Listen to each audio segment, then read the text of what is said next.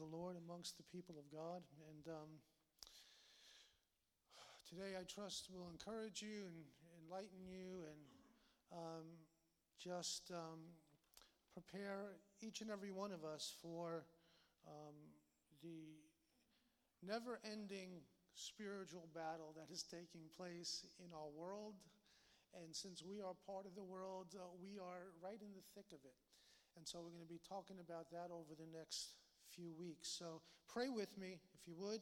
Avinu Malkinu, our Father and our King, give me eyes to see, ears to hear, a heart to perceive, and the will to obey your word that I hear today in Yeshua's name. Amen. So, like I said, today we're beginning a series on spiritual warfare, engaging the unseen world. A significant segment of the community of faith live their lives unaware of the unseen world that they're immersed in. Now, if pressed, they would say, of course, they understand, you know, um, that there's an unseen world, but they don't live their lives cognizant of that reality. They are distracted and often overwhelmed by their physical senses that they fail to see the bigger picture and narrative that they live in. Okay, and today is meant to reorientate us um, to that bigger picture that we live in, much bigger picture. In an online interview, a national spiritual leader was asked about spiritual warfare. And the question was this: why do you consider this issue to be so important? And he answered, because there is a lack of understanding about the spiritual realm and the influence that it has on the physical realm. The spiritual realm precedes, influences, and to many degrees determines the physical realm.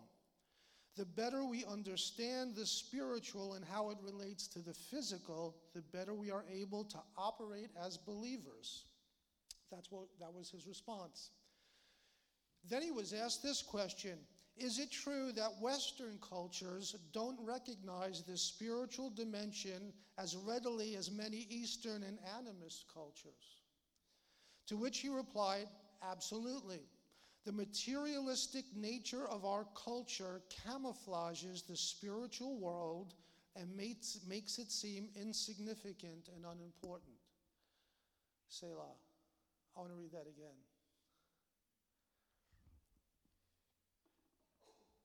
The materialistic nature of our culture camouflages the spiritual world and makes it seem insignificant and unimportant. That is to our spiritual detriment, he goes on to say. As believers, we have contributed by not giving the spiritual dimension high play. Look at the theologies out there today that emphasize a physical blessing as the sum of all things. We have to help people understand the cause-effect relationship. There frequently is a strong link between the spiritual and the physical. That is, what we are dealing with in the physical realm often can be determined by what is taking place in the spiritual realm. Our failure, now listen to this, our failure to deal with the spiritual cause of the problems we encounter can really mess us up. That's what he, that, that was his answer to the question. So in this interview, several important issues surfaced. First, that there is a lack of understanding about the spiritual realm, and the spiritual realm influences the physical realm. Most Westerners really live oblivious to that reality, you know. We just go about our day thinking everything is just naturally orientated. In fact, he states the spiritual realm determines the physical realm. Now, if you were to think deeply on just that statement, that's pretty profound, right? Secondly, the better we understand the spiritual realm, if I can get my fingers to work because they are so dry. So the better we understand the spiritual realm, the more effective we will be as believers. How many of us want to be more effective as believers? So it behooves us to better understand the spiritual realm, right? Thirdly, materialism camouflages the spiritual dimension of life and renders it insignificant. Fourthly, failure to recognize the spiritual component of life can have a devastating effect in our lives. There are times when God pulls back the veil and allows people to see the unseen world. And this is recorded for us in Scripture, and we're going to be looking at some of those examples today of just what we are talking about, how the unseen spiritual dimension of our world directly affects the physical dimension in which we operate. But realize, right, we are spiritual beings, are we not? Right? The Spirit of God lives in us. He is breathed into us. We are living souls that God has created. So firstly, I want to talk about the reality that we need to understand the unseen reality. All of us have encountered the unseen world, everyone here in this room. If we are believers in Yeshua, our born anew experience was wrought with activity that we could not see with our natural sight. Think about that. The Ruach HaKodesh was moving over our lives, speaking to our hearts, leading us and, and guiding us to where we would encounter God's people and God's message. On the flip side of the coin, the forces of darkness were doing their very best to keep us deceived and away from the truth of God. And that's why for many of us, it took many, many years before we came to faith, because the evil one was actively deceiving, right, us so that we could not see the truth. That was all taking place, and it was real in the spiritual dimension.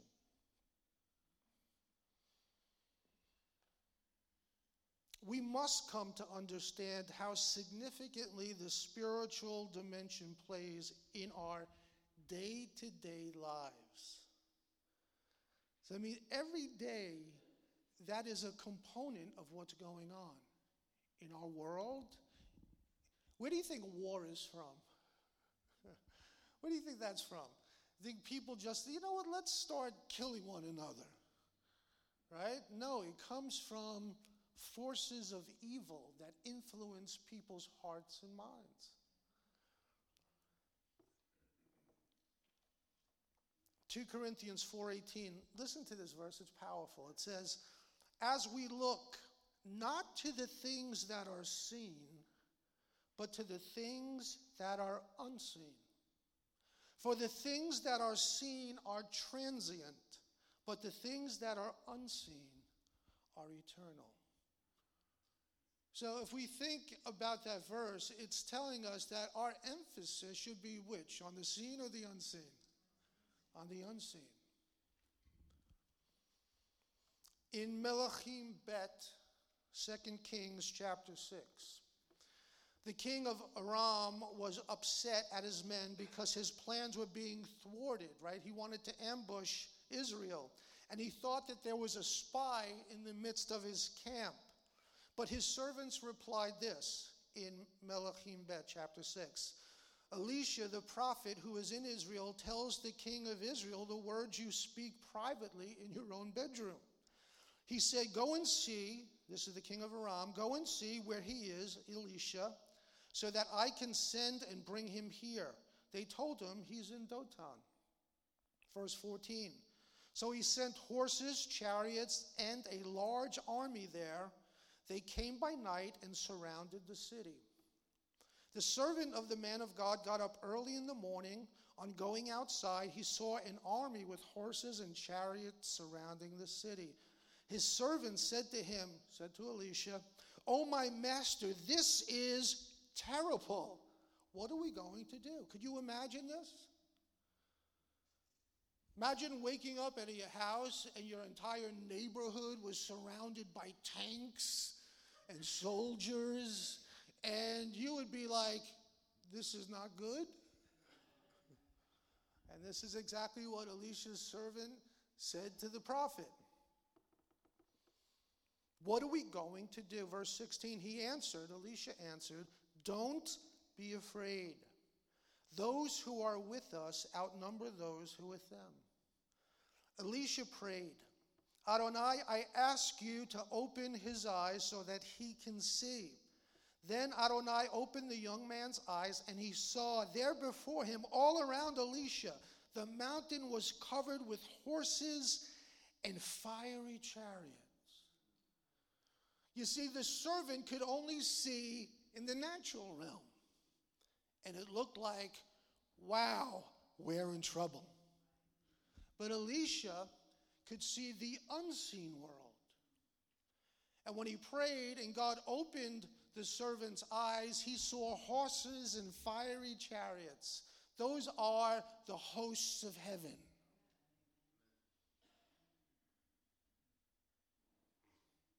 That was reality. That's what was taking place. There was obviously more to the event than met the natural eye. Yes, there was absolutely an overwhelming physical threat that Elisha and his servant were facing. But there was more to the story, wasn't there? There was an unseen component that the servant could not see, that Elisha understood, and his ability to discern the spiritual landscape enabled him to walk in the peace of God and convey that peace and sentiment to the servant. There's a reason why God tells us over two hundred times in the scripture, fear not. You want to know why? Because God is moving, even when we don't see it, even when we don't, isn't there a song we sing? Even when we don't feel it, God's moving. And that was certainly the case here in this story. God had sent or dispatched the armies of heaven to be with his prophet and the servant. There's more that is going on than what we encounter with our physical senses. And know it's interesting, even ungodly, spiritually insensitive people understand that.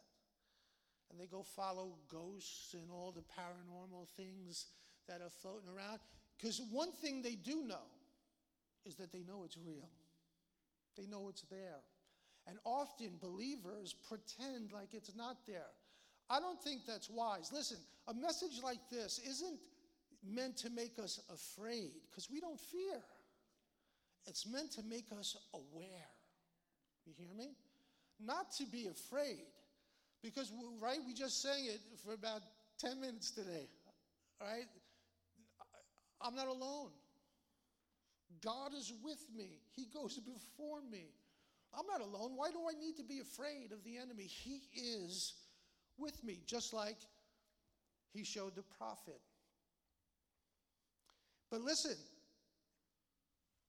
Elisha's ability to discern God and the unseen world allowed them to escape destruction, right? They were doomed unless Elisha was in tune to what was going on. Let me give you the second point. So understand the unseen reality. Number two, engage the unseen world. Another pericope into the unseen world is found in Daniel Hanavi. In the prophet Daniel, chapter ten, it says, in the third year of Cyrus, king of Persia, a word was revealed to Daniel, who was named Belteshazzar. And the word was true, and it was a great conflict. And he understood the word and had understanding of the vision. In those days, I, Daniel, was mourning for three weeks. I ate no delicacies, no meat or wine entered my mouth, nor did I anoint myself at all for the full three weeks. On the twenty-fourth day of the first month, as I was standing on the bank of the great river, that is, the Tigris, I lifted up my eyes and looked, and behold, a man clothed in linen with a belt of fine gold from Ufaz around his waist. So here he is in the natural. He's just fasting and praying. We all know what that looks like. He just came through Yom Kippur. Nothing special, nothing supernatural about what Daniel's doing. But now, all of a sudden, the unseen world manifests, right, to Daniel. Verse ten, and behold, a hand touched me and set me trembling on my hands and knees. And he said to me, O Daniel, man greatly loved, just like you are. He's no more special than you in God's sight. O man greatly loved, understand the words that I speak to you and stand upright, for now I have been sent to you. And when he had spoken this word to me, I stood up trembling. Then he said to me, fear not, Daniel, for from the first day that you set your heart to understand and humbled yourself before your God, your words have been heard, and I have come because of your words. The prince of the kingdom of Persia withstood me twenty-one days, but Michael, one of the chief princes, came to help me, for I was left there with the kings of Persia, and came to make you understand what is to happen to your people in the latter days, for the vision is for days yet to come. So Daniel's praying, he's putting in the work, right, of getting on his face before God. He's fasting, he's praying, fasting and praying, right, and denying yourself is uncomfortable.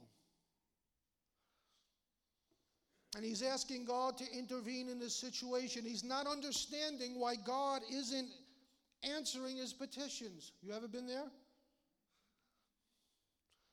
And he's concerned. In the physical realm, Daniel is doing his part, but nothing is seemingly happening. Nothing. Absolutely nothing. But suddenly, the unseen world becomes visible to the prophet. And he encounters an angelic being who is glorious in appearance. In fact, Gabriel is the archangel Gabriel. Just like Mikhail is the one of four archangels.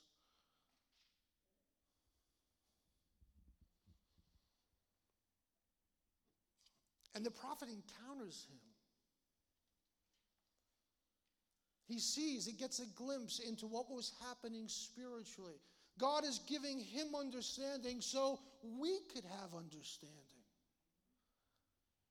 He's giving him understanding so that us, all these years later, could have understanding as to what happens when we pray, when we begin to engage, right? The unseen realm through prayer and fasting.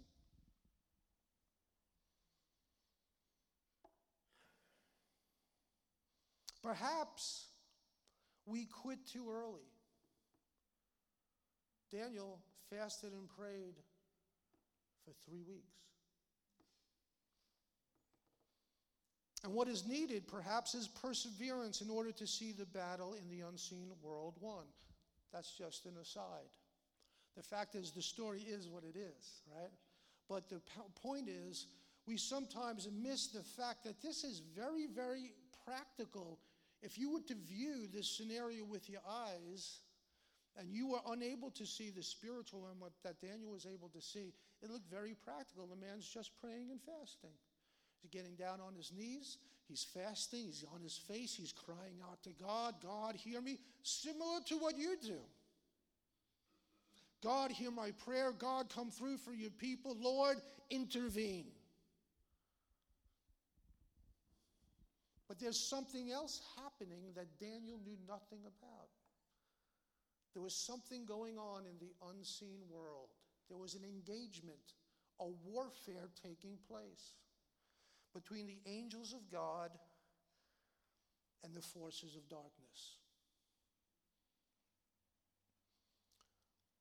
Another commentator comments on this passage, and he says, God has arranged the angelic realm in differing ranks, referred to as rule, authority, power, and dominion, Ephesians chapter one. Gabriel and Michael have been assigned authority over angels who administer God's affairs for the nation of Israel. And we can see that in Daniel here, ten, twelve, and Jude nine. In imitation, Satan has also apparently assigned high-ranking demons to positions of authority over each kingdom. The prince of the Persian kingdom was a satanic representative assigned to Persia to seek to prevent Gabriel's message from getting to Daniel. The demonic prince attacked Gabriel as he embarked on his mission. This gives insight, okay, and this is where we need to pay attention. This gives insight into the nature of the warfare fought in the heavenlies between God's angels and Satan's demons, to which Rav Shaul refers to in Ephesians chapter six. Our struggle is not against flesh and blood, but against the rulers, against the authorities, against the powers of the dark world, and against spiritual forces of evil in the heavenly realms. Shaul is pointing us, I believe, without a doubt, Shaul had this in mind. And Shaul is trying to remind us, folks, people of God, okay, there's something going on that you have to get. It's important that you get this. That there are spiritual happenings all around us that if we are aware to them, we would react so differently than we do. We get mad at people because situations are going awry. Well, do you ever think that situations might possibly be going awry in your life because there are spiritual forces involved that don't want you to be just happy and spiritually healthy and just walking with God, you know, just killing it in the kingdom? Do you think he wants tension between husband and wife and father and son? Of course he does. To keep us off kilter. And then he wants to discourage us so we don't pray. And perhaps Daniel, we don't know this, speculation, perhaps Daniel was on the brink of quitting. I mean, after all, he's going at it for three weeks. He's, he's you know, enough is enough. Maybe he's on the brink of quitting. And here comes Gabriel. And he says, hey, Daniel, we, we heard the second you began to pray, but I want to let you know there was a little traffic in the heavens. There's a little traffic. And maybe we need to realize that there's a little traffic in our world. Friends, if what I said earlier is true, that the physical is affected by the spiritual, look at our world and deduce what the heck must be going on in the spiritual realm to produce this. It must be full out World War Three in the spirit. But we don't think like that, do we? We just get up in the morning, worried about our Keurig working, you know, make sure the coffee shop has our bagel the way we like it, and just going about our business like it's not happening. But the truth is, all the things that we're upset about, that we see that are wrong and the evil, that's all happening in the spiritual realm. And friends, like Daniel, we can't ignore it. And Daniel was written then so we could understand that we are engaged, like it or not, we're engaged in the spiritual war. And we're not to be afraid of it, but we are to be aware of it. And if we're aware of it, there's a couple of things that'll happen. We will pray more effectively, and we won't give up. We won't give up when we when we hit traffic. You know, we should understand this as Long Islanders, shouldn't we? I don't know about you. Okay, my kids will ask me, hey, Dad, how long does it get to Great Neck? Well, depends what time that you're going to Great Neck. If you're going seven o'clock in the morning, it's going to be an hour, good hour and a half, an hour and forty-five minutes to get there. Because there's traffic. But if you're going on a Sunday afternoon, you know, you'd be there in forty-five minutes.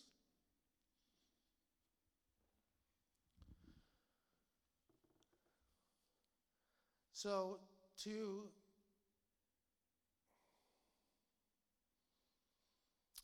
accentuate this just a little more, I hope it works. I have a clip to show you, a movie clip that has sound. Pray that it works, and we'll show it to you. So guys, get ready. Folks, be patient. Let's see if it, if it works. Sound? Allie? Louder? You? Okay, pause for a second. Could you pause? Pause that. Just to set it up. This kid finds a pair of glasses that allows him to see the unseen world. And in the movie, he puts on these glasses, and this is what happens. Make it nice and loud.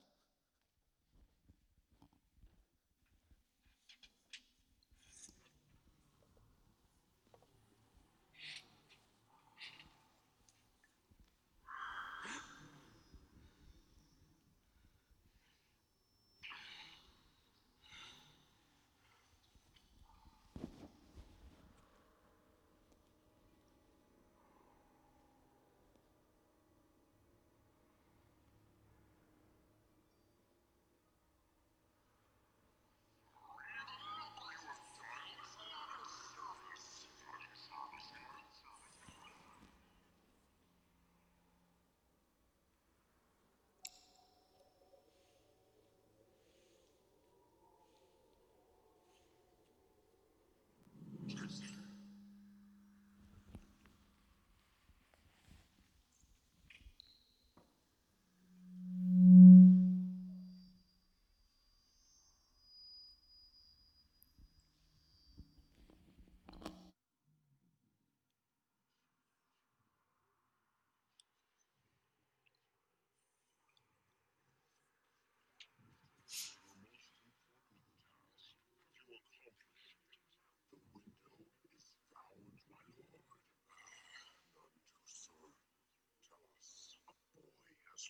has looked through. He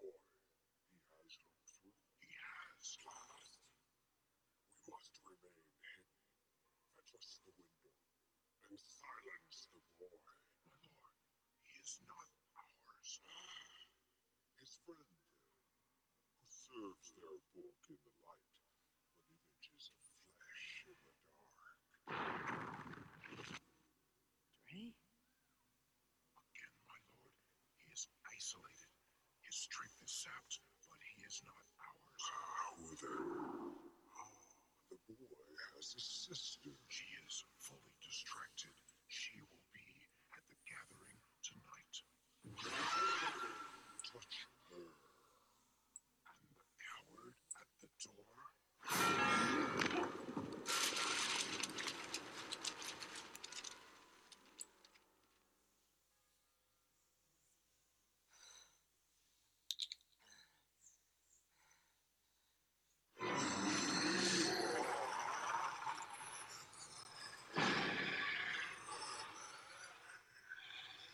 Take those glasses, boy.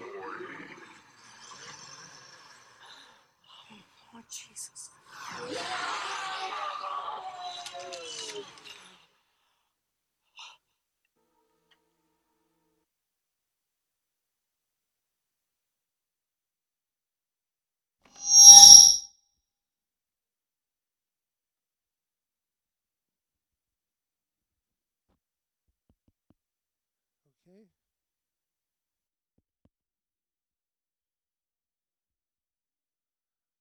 Two, three, okay, here we go. So That woke you up, right? Take those other channels that down that you turned up. Mute them. Just mute them. All right. So that boy was living his life. This is still hot.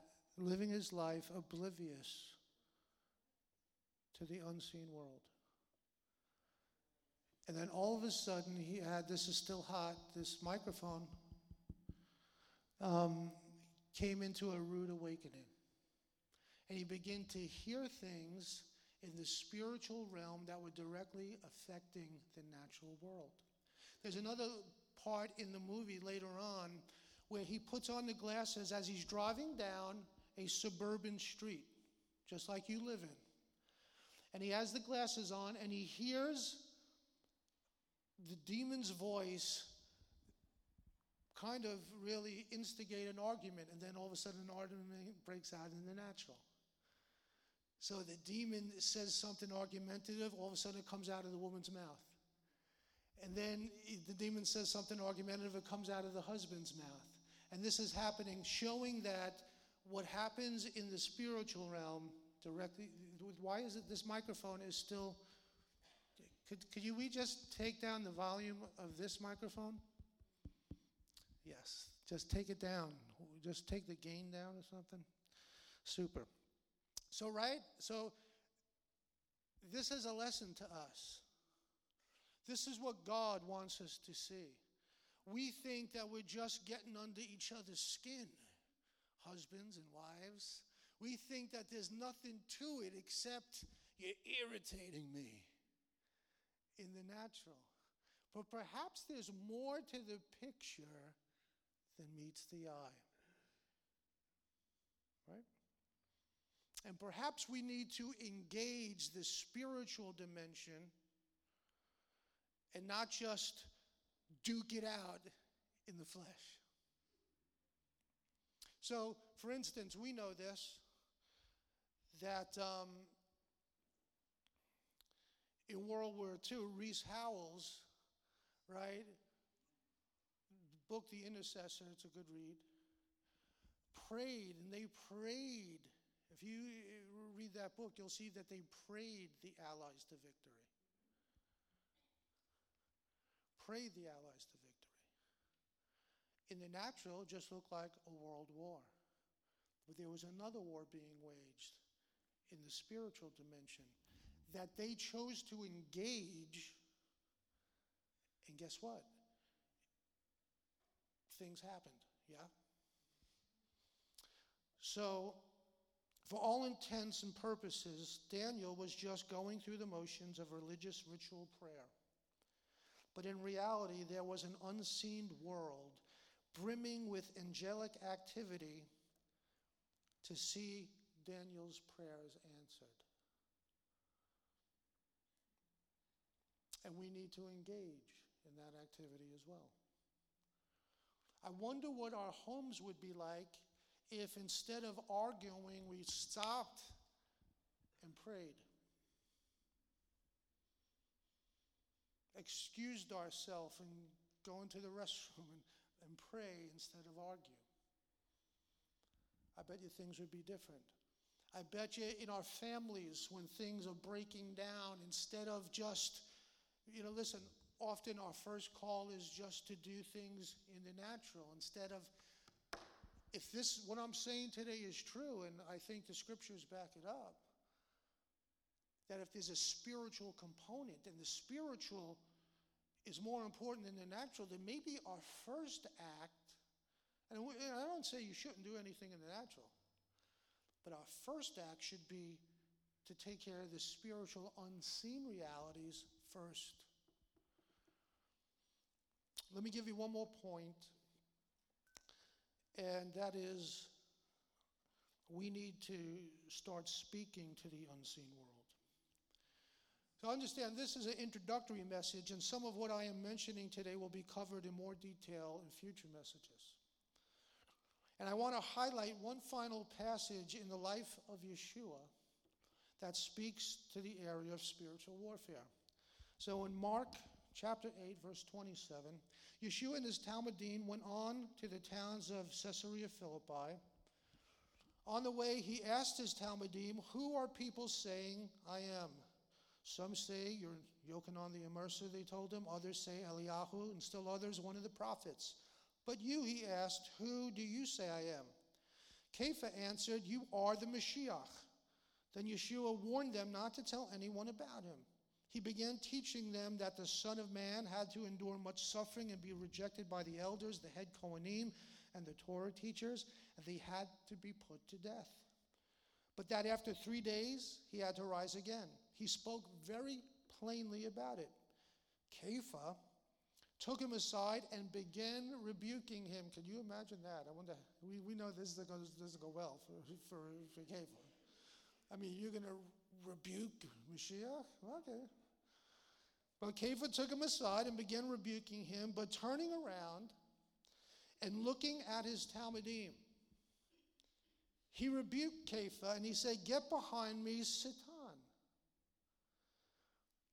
For your thinking is from a human perspective, not from God's perspective." So think of this scene. It's a very natural scene. As a matter of fact, Kepha was, someone writes this, Kepha was an unwitting spokesman for Satan because he was setting his mind not on the things of God, his ways and purposes, but on the things of men, human values and viewpoints. The way of sacrifice was God's will, and Yeshua refused to abandon it, right?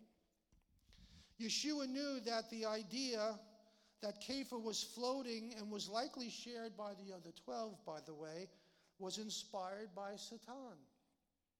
Yeshua then addresses the unseen realm and rebukes Kepha, but in reality, he really rebukes the enemy, doesn't he? He says, "Get behind me, Satan." He saw something going on there, that those thoughts were not the thoughts of human Kepha. Those were the thoughts of the king of darkness. And instead of Yeshua, right, just rebuking Kepha, he speaks to that spiritual reality that was manifesting right there in front of him. Yeshua was aware that the ideas and the ideologies of the kingdom of darkness were present, while also being cognizant that the physical and spiritual dimensions are always influencing each other. And I think that's our lesson today, that we need to understand that the physical and spiritual realities of the universe are always influencing each other. And sometimes we as the people of God often tend to neglect this spiritual reality and primarily deal only in the physical. I'm just saying this. You could disagree with me, but you'd have to show me. Uh, I don't think that's wise. I don't think that's the right call. I don't think that's the right play. If I read these passages correctly, the right play is to take care of business in the spiritual dimension of life. In the movie Invisible Enemies, that we just saw a clip from, and it's always difficult to get these clips right, Uh, I told my wife, I said, I have low confidence that that's going to work flawlessly. And, you know. But in the movie Invisible Enemies, there's a catch line that says, "Nothing is neutral." Think of that. Nothing is neutral, meaning it is either from God or from Satan. And there is a spiritual war waging, whether we know it or not, that affects the outcome of different scenarios in our lives.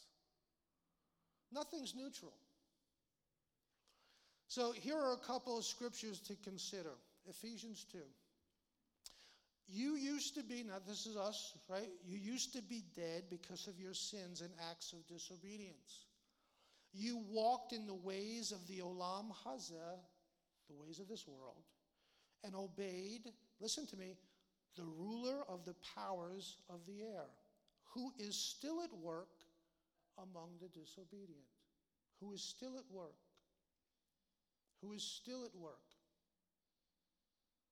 Who is still at work. He was at work back in Daniel. He was at work time of Yeshua, is still at work. Indeed, we all once lived this way. We followed the passions of our old nature and obeyed the wishes of our old nature and our own thoughts. In our natural condition, we were headed for God's wrath, just like everyone else. So who does Shaul highlight? Who is the culprit here? They obeyed the ruler of the power of the air. And if we're not living with Yeshua, right, we get influenced by that power. But as believers, we're not influenced by that power, but everyone else is. So let me continue. Let me give you another one. Yochanan Aleph five nineteen says, we know, he has the spiritual discernment to know, that we are from God, and that the whole world, say the whole world, lies under the power of the evil one. The whole world. The whole world. So does it surprise us to see what's happening in the world? The whole world lies under the power of the evil one. Well, if that's the case, then all the philosophies and ideologies of the world that are spoken into the lives of people every day, even some of you folks, because let's face it, we watch the news.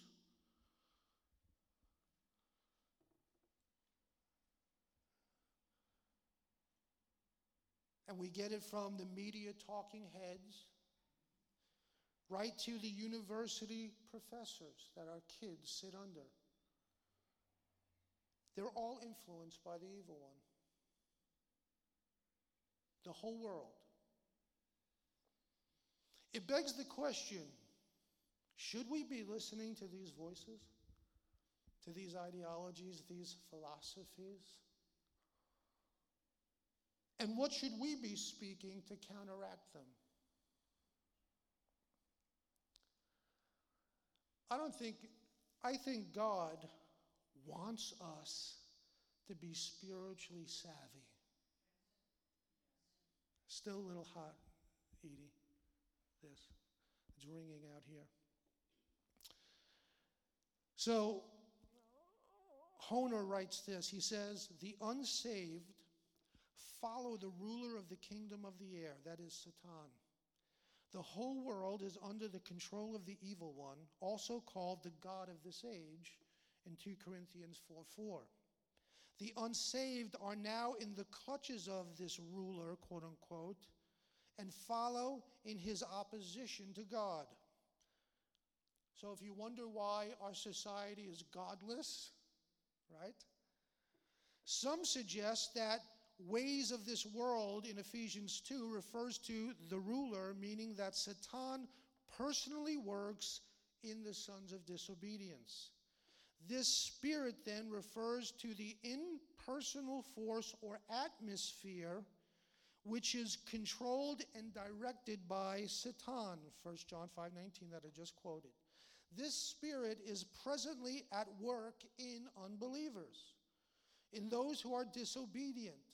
Is literally the sons of disobedience. So the Greek word translated disobedience or disobedient is used several times in the Brit Chadasha, and it suggests a conscious and active rebellion and opposition against God.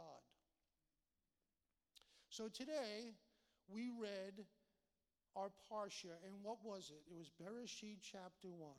Let me ask you this. Is there any verse or passage in Scripture that has been come against more than Bereshit chapter one in our schools, universities, and institutions of education? Nope. Because if they can destroy the foundation and say, no, no, God didn't create that. Would be ridiculous. God created it. Come on, there was a single cell organism and it just, and the world just blew up and all these things, living things appeared. And if, so if they get rid of God, their godless philosophy is up and running.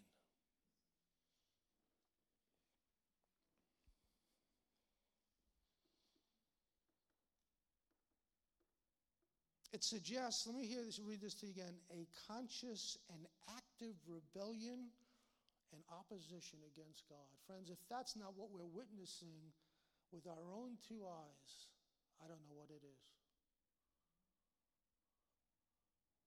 I mean, we have kids going to school that are coming home to believing parents, and they couldn't even, they don't even know how to define a man or a woman anymore.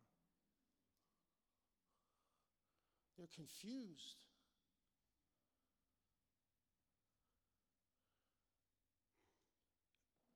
A good friend of mine, he's actually the vice president of the National Jewish Fellowship, Doctor Greg Stone.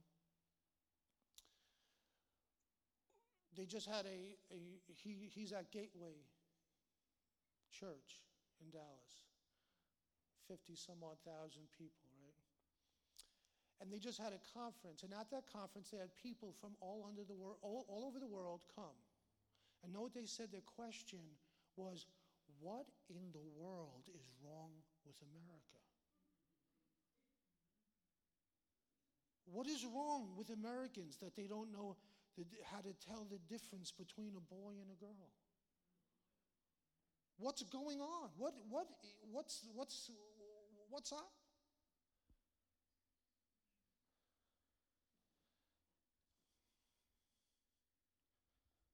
The ruler, the prince of the power of the air is at work in the sons of disobedience. Now, again, remember, we're not afraid of any of that, but we are aware.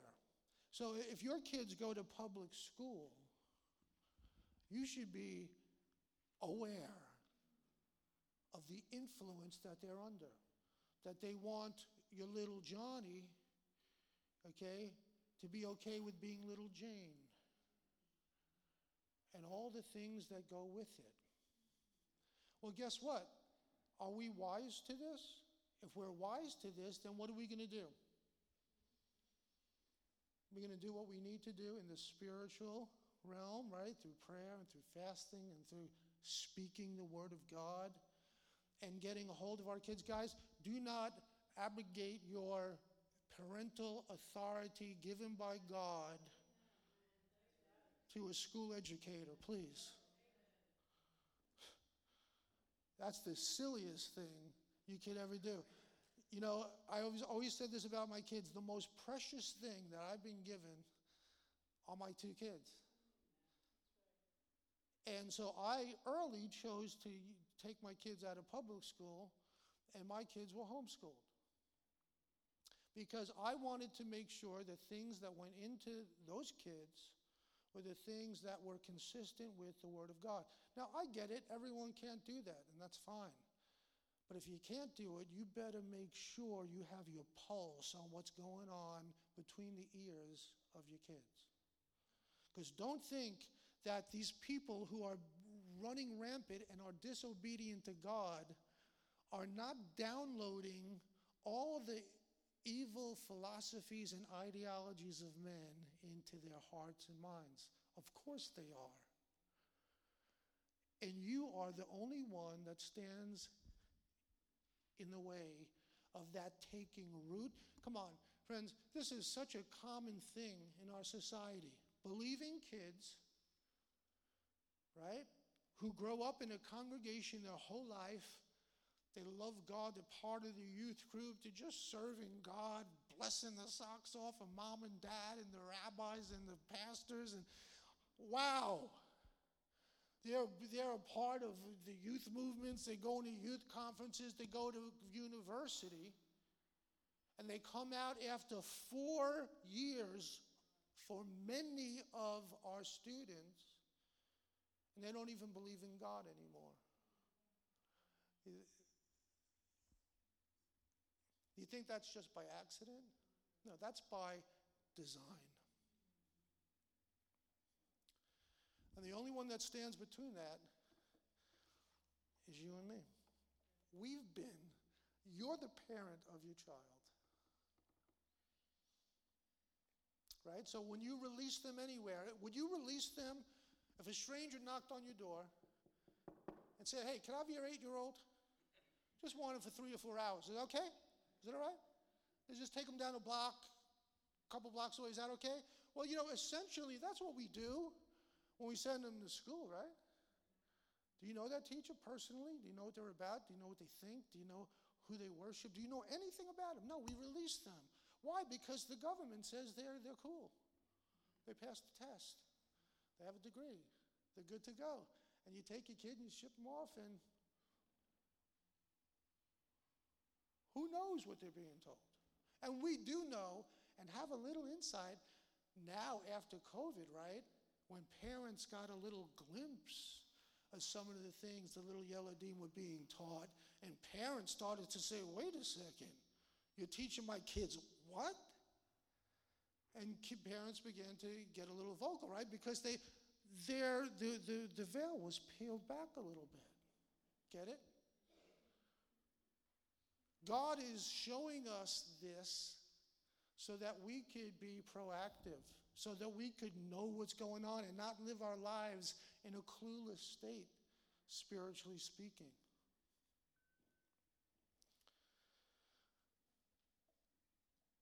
This is why Yeshua did not think that Kepha's words were just an innocent gesture of loyalty.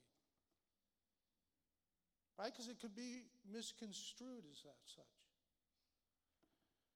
Yeshua saw straight through them and addressed them as they were the very thoughts of the adversary. They weren't neutral. They were meant to pull him off his course, his mission. They weren't neutral. They were meant to stop him from going to the tree of sacrifice. Just like worldly ideologies that come from the unseen dimension are meant to throw us off course and shipwreck our lives.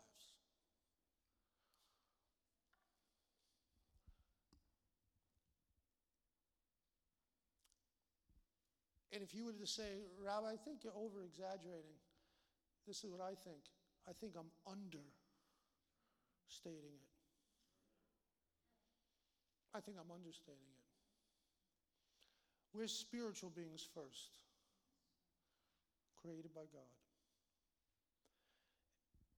And the and Hasatan and the unseen world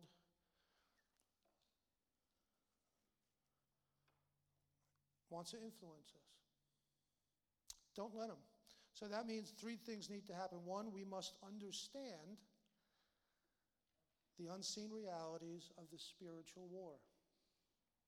Don't make any bones about it. We are in a full-blown spiritual war.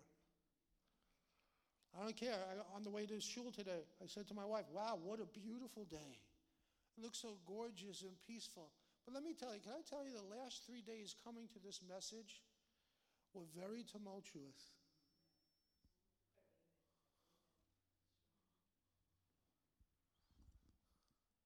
Secondly, we must engage the unseen world. Daniel engaged the unseen world. Elisha engaged the unseen world. Yeshua engaged the unseen world. You have three different periods in history. And these spiritual men got it. We would be foolish not to get it as well. Friends, don't neglect this reality. And then thirdly, we must speak to the unseen dimension. Yeshua, he wasn't afraid about his Talmudim being upset with him. I mean, th- right? He, think about it. He turns from Kepha, looks at, looks at the bunch of them and says, Satan, get behind me. He didn't care who was there. He rebuked what he knew to be the issue and the problem, causing this false ideology and philosophy to be propagated, because he had a mission to complete, right, that God wanted him to complete, the Father wanted him to complete, and he was not going to acquiesce to the demonic philosophy, even though it was articulated through someone he loved very dearly. He rebukes it and goes about his business. He spoke to it. And I encourage us, we need to be speaking the word of God over our lives, over our families, over our children. We need to be filling our hearts and our minds with the word of God. Listen, you know, I, I know for a lot of believers, Fox is, you know, there's God, Fox T V, and then, you know, but what can I tell you? There's God. And there's God's word. And there's God's kingdom and God's people. Everything else, who knows? I don't know who they are. I don't know what they believe. I don't know how they talk. Listen, if they line up with godly values, awesome. But guess what? I'm still betting on the kingdom of God. I'm betting on the word of God. I'm betting on what I could get my hands on from God, the Spirit of God. I don't know what these people do or say in their private life. I'm all in with God. And we need to put all of our emphasis on God and his kingdom, his truth and his light, and let it guide us and keep us. Do not be silenced. You know, one of the craziest things, I'm going to end here, but I really feel I need to say this, that happens in our society, that parents are at the point now where they feel even intimidated to speak to their own children. That parents won't even address things to their own kids because they're afraid of, oh, they're not going to like this if I tell, they won't like it if I tell them that. They won't like it if I tell them that. There was a thing that just came out, and it was, I just read the article yesterday briefly. It was an article about a doctor who does, performs this transgender surgeries. And all the, by the way, science that's coming out now is saying that this is so dangerous for children. And in the article, he acknowledges that it's dangerous, but this is what he says, but it makes the kids happy. Makes the kids happy.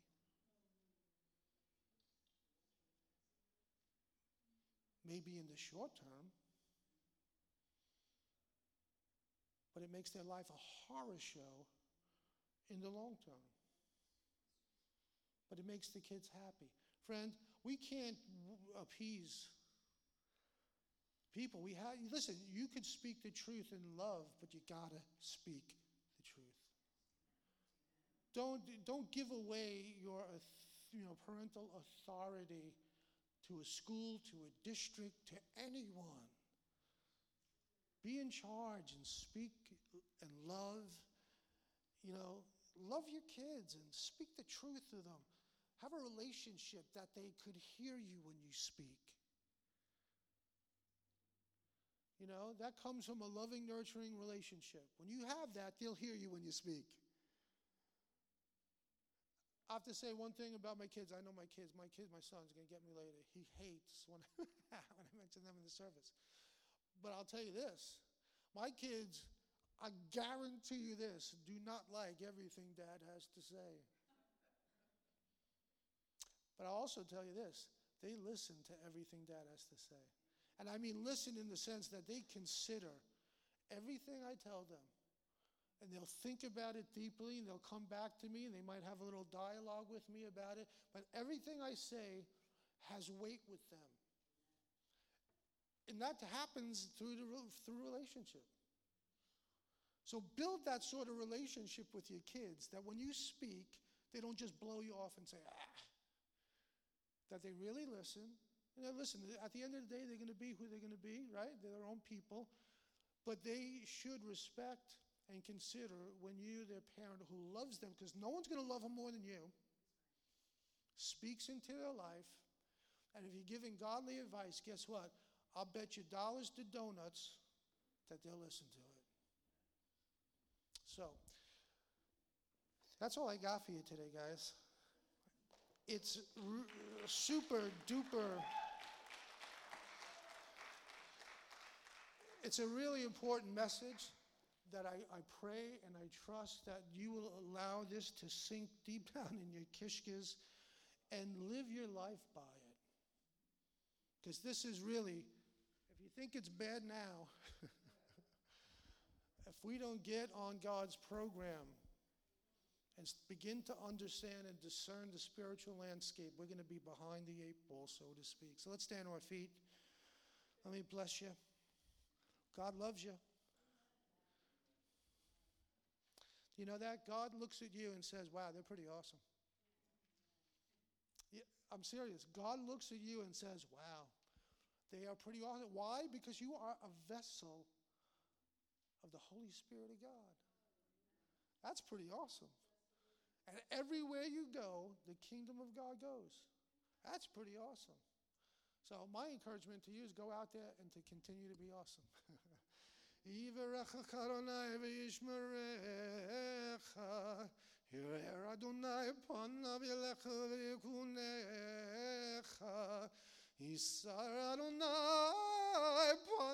ilecha v'yasim lecha shalom. May the Lord bless you and keep you. May the Lord make his face to shine upon you and be gracious to you. May the Lord lift up his countenance upon you and give you his peace. And we ask you, B'Shem Yeshua, Father, bless your people, protect your people, encourage your people, bring healing and health to them, spirit, soul, and body. And I ask you, B'Shem Yeshua. Amen. Shabbat shalom. God bless you. Thanks for listening, and we'll see you next time.